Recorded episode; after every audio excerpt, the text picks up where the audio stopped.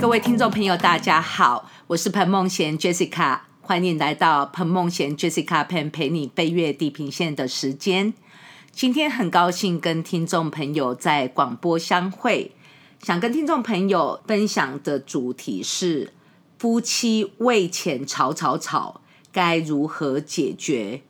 这个议题是最近蛮多听众朋友私讯我的一个问题，很多的。夫妻就会为了这些金钱的问题吵架，所以我收到不少听众朋友跟读者的来信。那当中有一些问题，我有在我的姐妹套专栏回答，但是因为我的时间有限，有一些问题就没有办法依序来处理。但是我会慢慢的把这些问题都在专栏里面回答。那在这里想要跟听众朋友分享的主题。里面，首先我要说的是，因为理财在夫妻关系很重要，这个概念大家都懂。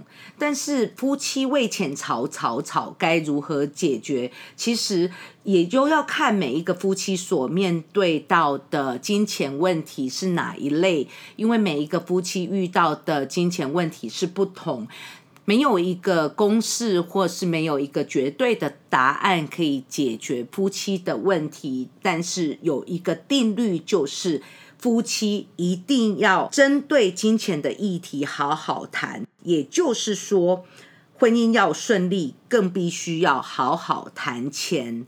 那我们都知道，说谈钱很容易在夫妻里面，就是因为个人两边的不是只有价值观哦，是个人两边是因为权力的一些冲突，就会让自己产生跟配偶之间很容易为了金钱有一点思想不一样，或是一点冲突。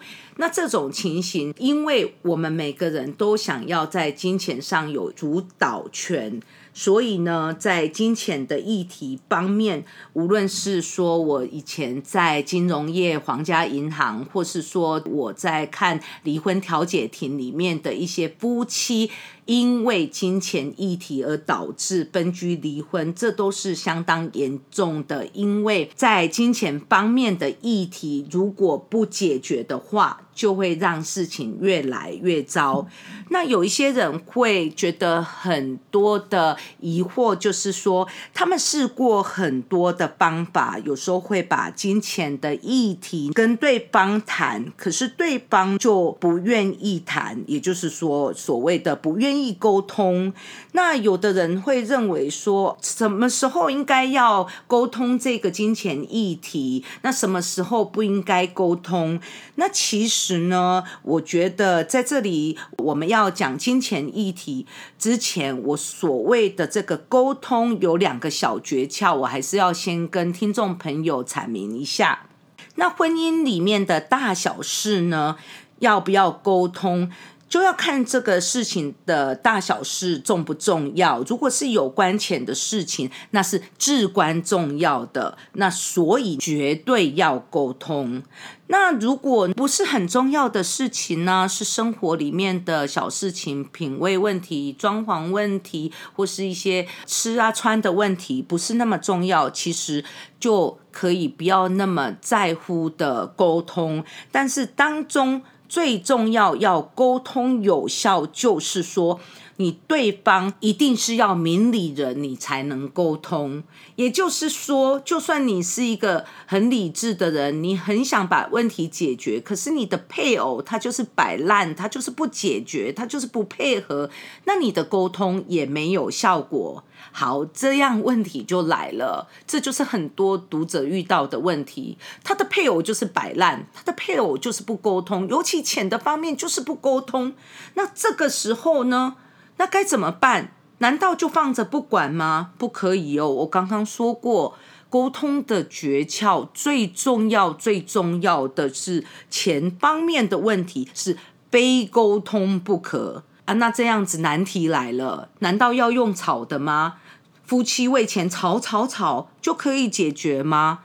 以我的观念，吵架绝对是不是太好的。我知道有的人的想法不一样，他们认为会越吵越好。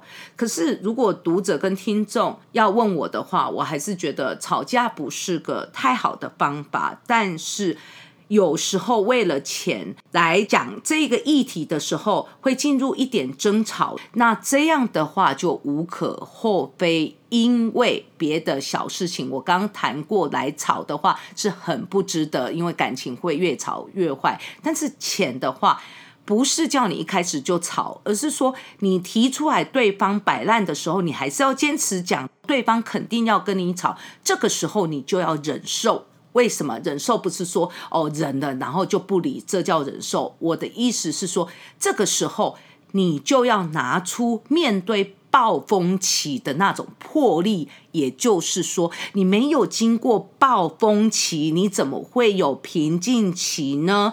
所以呢，这个时候的争吵为前，你就可以有一个比较可以慢慢的接受的心态，是因为你没有经过这样的一个冲突点的时候，你就没有办法找出解决的原因。但是这个情形就要看你的问题是什么。我的读者里面有问到说，很多的先生他都是有双重标准，或是。反过来，有的太太可能是双重标准。那举个例子，他们认为先生呢，对于金钱花在自己的身上的东西，有的很舍得，也就是很想要换新车，车子的状况都还不错，就要换更高档的车子。可是呢，如果说是妻子想要说家里买一台烤面包机。坏掉了，那妻子下班的时候顺便就买一台回来，那先生就觉得，那为什么还要买？那妻子会觉得很困惑，烤面包机不是很便宜吗？可是先生觉得，你自己蛮有这一方面的天分，搞不好自己修理就可以了。可是太太觉得很奇怪，反而要换车，先生每一天谈，然后一直要花这样的大钱。可是，一台烤面包机这么样的小事情，却就是要指责太太下班的时候就买一个烤面包机。那这个情形呢，你看起来是感觉是很小，其实这个是还蛮多。的问题，因为从这里面的当中，我们就可以知道，哇，这两个人对于金钱的价值观不一样，对于金钱怎么样的分配更不一样。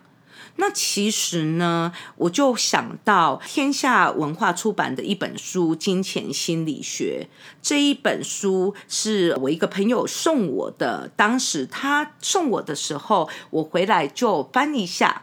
那大概我看一下，哎，其实里面有一个蛮有趣的内容，它就是讲到说，沉浸在诱惑中，在家中用昂贵的视听娱乐系统环绕自己，在路上骑的是昂贵的摩托车，这些东西时时提醒他拥有什么，他是怎么样的人，他想要什么。从这里，我们就是很容易理解。有时候读者看到他的先生想要买昂贵的车，然后对太太下班买了一个烤面包机就很生气。其实那样的原因，就是因为他那个先生认为一台更崭新的。更好的品牌，更昂贵的车子，就是可以代表他的身份地位，他是什么样的人，那是他想要过什么样的生活。可是对于烤面包机来说，可能那个先生就觉得这是生活上的一个小东西，并不是最重要的。延伸出夫妻为了金钱来吵架，那太太这边的想法就会觉得。先生，你是双重标准，然后也会觉得哦，先生你是不知道如何分配金钱，因为车子状况还很好，又要换，那这样子的车子呢，折旧率又很高，那很快就会浪费掉这样的金钱的花费。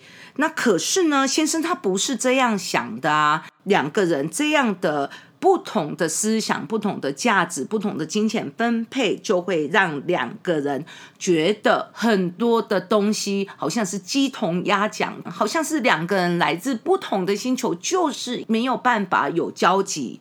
那我想要给听众朋友我的个人建议，每个人对于金钱观有很多的不同。这当中，我以我自己财经背景，跟以前在皇家银行工作的经验，跟还有我在调解庭看到的一些夫妻为了钱分居离婚的一些案例里面，我给出的一点小小的意见，就是说。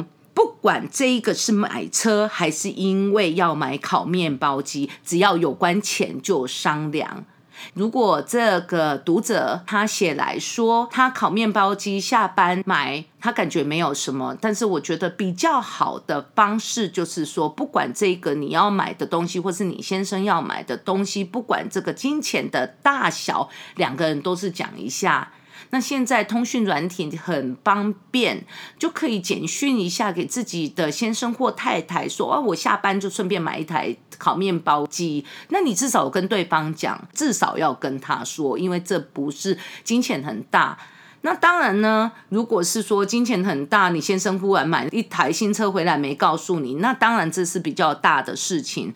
但是我还是觉得啦，如果我个人的处理，无论这个是买车或是烤面包机啦。我都是觉得要互相跟对方讲，而且最好最好的方式还是说对方也要说好。这样的好不是说因为我们怕对方，或是我们要请示对方，而是给对方一个尊重。因为我们要对方尊重我们，我们要对方买什么东西也跟我们打声招呼，因为这是跟家里的用的钱有关系的时候。那我们相对的，我们也要做到啊，我们也要做到。我们如果是买家里的一些电器啦，家里一些用品，也是让自己的先生或太太知道，这样子的话就可以避免冲突。我们要首先把我们自己的心理。跟想法想的比较健康健全，不要认为说我们这样子问对方，就好像是我们比他低，然后好像是他要主控权。我们可以想成是尊重对方的时候，你在问的时候，你的写字的用法也会比较让对方看起来舒服。那你在沟通的时候讲的用词也会比较让对方听起来感觉不是一种强迫。性的情况，因为我们都知道呢，这样的情形，夫妻其实不可以说想到做什么就是去做任何一个决定哦，都会牵动两个人家中的一些金钱的分配跟金钱的储蓄。我刚刚提到的金钱心理学，它里面提到说，不储蓄或是说储蓄不足。其实那不过是缺乏意志力的一种表现，但是存钱需要的不只是意志力。为了存钱，我们首先必须要拟定储蓄计划，必须认知了解那些可能诱使我们偏离计划的情绪。必须发挥意志力的去克服那些在每个角落等我们的诱惑。那在这样短短的一段话里面，我们就知道说，在储蓄里面不是只有放钱进入两个人夫妻的共同户头那么简单。这里面的储蓄里面要有的是意志力，还有要克服诱惑。也就是说，夫妻为钱吵吵吵，最重要的症结点，并不是在只有沟通，而是要两个人先拟定储蓄计划。那这样的问题，我们一直常常都在听。那为什么还是这么多夫妻为钱吵吵吵？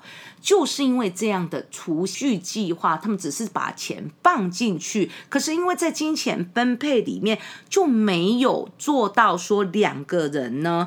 就是在诱惑方面能够控制，因为大多人都认为说，哦，我们就是储蓄呢，那之后我们就要价值观一样。这实在是太理论了。因为储蓄说起来很简单，就是赚钱里面分配百分比放到共同的户头。那当中呢，你也可以说是里面由先生一方全部控制，或是由妻子一方全部控制，或是由夫妻共同一起。控制这些账户，但是以我是理财背景的人来说，我一定要说的是。金钱要夫妻两个人一起控制，因为呢，如果两个人好好的在夫妻生活里面，两个人一起控制也是很重要，因为这样才不会变成权力不均，也不会变成一个人完全有在金钱的支配权。那如果是夫妻走到分居离婚，那当时两个人一起控制金钱的话，这样就可以避免很多时候丈夫或先生把当中的。呃，金钱里面就是预先脱产，那所以这个时候呢，夫妻关系里面好好谈钱，就是显得非常非常的重要。也就是说，两个人先拧定好怎么样储蓄计划，因为每个家庭的情形、食衣住行娱乐的情况不一样，收入也不同，生活水平也是不同。在那样子两个人的储蓄计划之后，就不要只是认为说这么简单，两个人有个价值观就可以好好的讲。因为事实上，就因为我今天的广播一开始就讲，要在金钱的项目使用里面能够克服那样的诱惑。那这种情况呢，最简单的方法就是我刚刚提到的，不管今天是买车还是买烤面包机，都一定要对方的同意，也就是你要对方的同意，对方也要你的同意，这样子的话。刚开始实行起来是很困难，因为两个人一刚开始，你要配合这样子的情况，还是要有一个磨合的期间。但是随着你们把这样的习惯讨论金钱变成是生活的一部分的时候，就不会为了金钱吵吵吵了，因为你们就把金钱的这个议题变成生活习惯。生活习惯里面这四个字，生活习惯当中的习惯，也就是需要在生活中体现。所以呢，在生活之中，你把这些当成是一个惯性，都一定要讨论。只要是钱例行公事的，就讲清楚，慢慢的就不会为了金钱吵吵吵。因为很多夫妻。他其实蛮怕谈到钱，因为认为一谈到钱，两个人有冲突，那个吵吵完之后，双方的感受就很不同。尤其如果是在金钱赚取，另外赚少的一方，又会更觉得好像自己在谈论金钱里面没有绝对的支配权。其实这样的想法要改，因为先进国家里面。夫妻所有的财产，两个人都是共有制。因为就拿说，有的夫妻生了孩子之后，妻子暂时待在家里有产假。或是说之后在教育孩子的时候，新生儿虽然会拿到政府的一些补助津贴，或是公司的补助津贴，但是这也因为各国的条例不同，所拿的也不太一样。但怎么样，也不是像本来在工作全职里面拿那么多。那这个时候，难道妻子就没有资格能够使用金钱吗？那他赚的比先生少，难道他就没有资格使用金钱吗？相对的，有的先生选择辞职在家里顾孩子，那妻子是全职去工作养家，难道这个先生就没有资格能够来使用家中的金钱吗？所以在这样的情况，夫妻最好就要建立一个正确的金钱观念。以我个人的看法，就是两个人有一个共同的户头，然后这是使用在家里的所有的花费。无论是育儿的花费、家里的食衣住行、娱乐的花费，都是用在这个共同的户头。但是之后两个人，就是老公跟老婆，都有各自自己一部分等同的金额。那这样子的话，那先生跟太太可以各自来分配自己部分的金钱，看是要投资还是自己花费，那都可以。那这样的情况呢，就可以让个人不会感觉全部的东西都没有任何决策权。那这个时候。对方也比较不会为了你今天买一件衣服、一个手表、一个皮包，就会感觉很不快乐。那太太也不会感觉先生买了昂贵的摄影器材、昂贵的高尔夫球具，或是昂贵的什么，就会感觉很不高兴。这个时候，两个人也就是。在个人的物品方面有主控权，那在夫妻的共同户头里面，在家中共同使用，又有一种互相可以知道一起共同支配的安全感。这就是金钱这方面如何避免吵吵吵。那当然，这夫妻的金钱的问题，就是我刚有提到，每一个夫妻遇到的金钱问题不同，因为两个人赚钱的收入总收入不一样，家庭的生活支出、生活水平也都不太一样。但是前提就是要知道，在制定你的储蓄计划的时候，不是只有放钱进去，而是要知道这个储蓄计划里面，你们要如何有克制力，如何能够拒绝诱惑，这样才能在金钱里面分配好。